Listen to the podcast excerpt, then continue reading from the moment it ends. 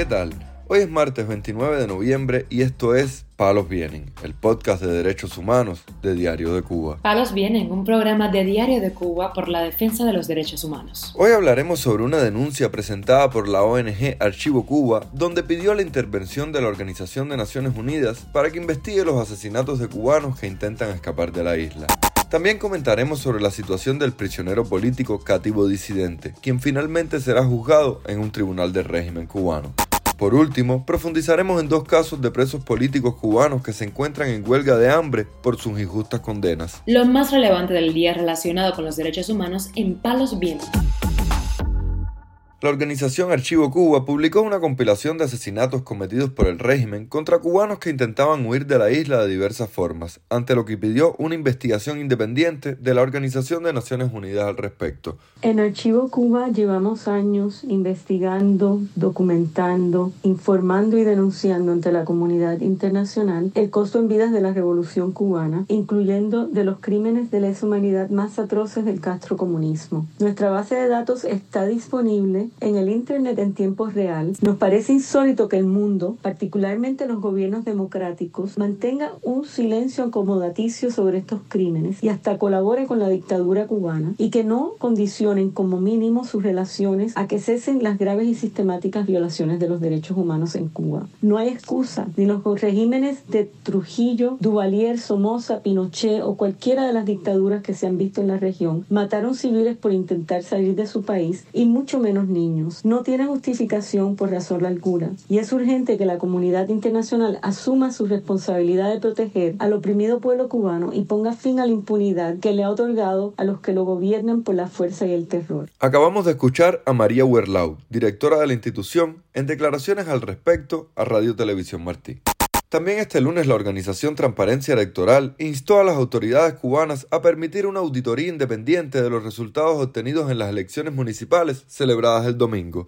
Jesús Delgado Valeri, representante de la organización, habló al respecto con Radio Televisión Martí. Transparencia Electoral monitoreó el proceso electoral de las elecciones a las asambleas municipales que se celebró este domingo 27 de noviembre en Cuba. También estuvo monitoreando la fase previa de asambleas de nominación de candidatos y colaboró con varias organizaciones que hacen monitoreo electoral independiente en Cuba que dieron reportes sobre la gran abstención que se registró a lo largo de la jornada electoral. De hecho, el Consejo Electoral Nacional, sin ninguna eh, excusa, eh, extendió el horario de votación hasta las 7 de la noche, justamente para movilizar electores ante la falta de asistencia a las urnas. Las organizaciones que monitorearon el proceso electoral, así como distintos periodistas independientes en la isla, dieron cuenta de que la abstención fue altísima, incluso mucho más de la que se registró en el referendo del Código de las Familias. Y es por esto que se ponen en entredicho los datos anunciados por el Consejo Electoral Nacional, en los que informa que el 68% de los electores habilitados eh, asistieron a los centros de votación. Es por eso que Transparencia Electoral exhorta al Consejo Electoral Nacional a que permita una auditoría independiente sobre los resultados electorales para garantizar que son los mismos que ellos han anunciado en la mañana de este lunes. La activista cubana Ania Zamora, madre de la presa política Cicia Bascal, fue detenida y multada este domingo por salir a las calles de su localidad a reclamar por la libertad de su hija y los demás presos políticos cubanos. En su cuenta de Facebook, la opositora acompañó el texto de su denuncia con una fotografía de la multa recibida, con un monto de 160 pesos. En tanto, el activista Julio Góngora pidió el apoyo de los cubanos hacia el opositor cativo disidente, quien será juzgado este martes. Afirmó Góngora en un video enviado a ADN Cuba. Mañana, 9 de la mañana, en Cienfuegos, eh, se va a celebrar el juicio de, de que todos conocemos, Carlos, cativo disidente. Y yo creo que deberíamos todos apoyar ahí, estar ahí para él, de una manera u otra, aunque sea en las redes entiende, porque se merece todo el apoyo ese patriota cativo el disidente. Mañana es el juicio, 9 de la mañana en Cienfuegos.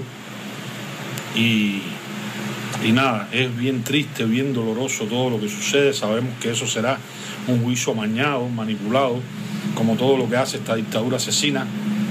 Pero lo bueno es que donde caiga uno, ahí tenemos que estar todos, todos para él.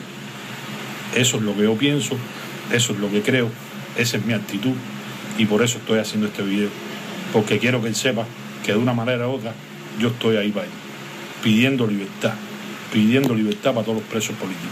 Y viva Cristo Rey. Palos viene. El opositor cubano Walfrido Rodríguez Piloto, manifestante del 11 de julio de 2021, lleva 11 días plantado y sin ingerir alimentos en una celda de castigo de la prisión 1580, ubicada en el municipio habanero de San Miguel del Padrón, según informó Cubanet. De acuerdo con la información brindada por el preso político Yacer Fernando Rodríguez González, recluido en ese centro penitenciario, Rodríguez Piloto se plantó el pasado 17 de noviembre tras un incidente con el capitán José de la Cruz, segundo jefe de orden interior, y con el primer teniente Castillo, que ejerce como jefe de grupo.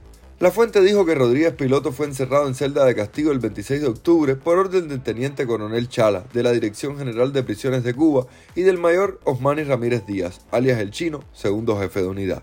También el opositor cubano Omar Portieles Camejo se encuentra actualmente en huelga de hambre luego de haber sufrido una detención arbitraria hace poco más de una semana. De acuerdo con la información publicada por el opositor Ángel Moya Acosta en sus redes sociales, la detención de Portieles Camejo se produjo exactamente el domingo 20 de noviembre, cuando se encontraba circulando en su vehículo. Entonces fue trasladado hasta la unidad policial de Jovellanos, en la provincia de Matanzas, donde los agentes lo acusaron del presunto delito de tenencia y porte de arma blanca, por lo que quedó bajo prisión preventiva, ante lo cual decidió plantarse sin ingerir alimentos. Palos Vienen, un podcast de derechos humanos de Diario de Cuba con la producción y conducción de Mario Luis Reyes. Muchas gracias por acompañarnos este martes en Palos Vienen, el podcast de derechos humanos de Diario de Cuba. Pueden escucharnos en DDC Radio, Spotify, Google Podcast, Apple Podcast, Telegram y SoundCloud. Yo soy Mario Luis Reyes, mañana regresamos con más información.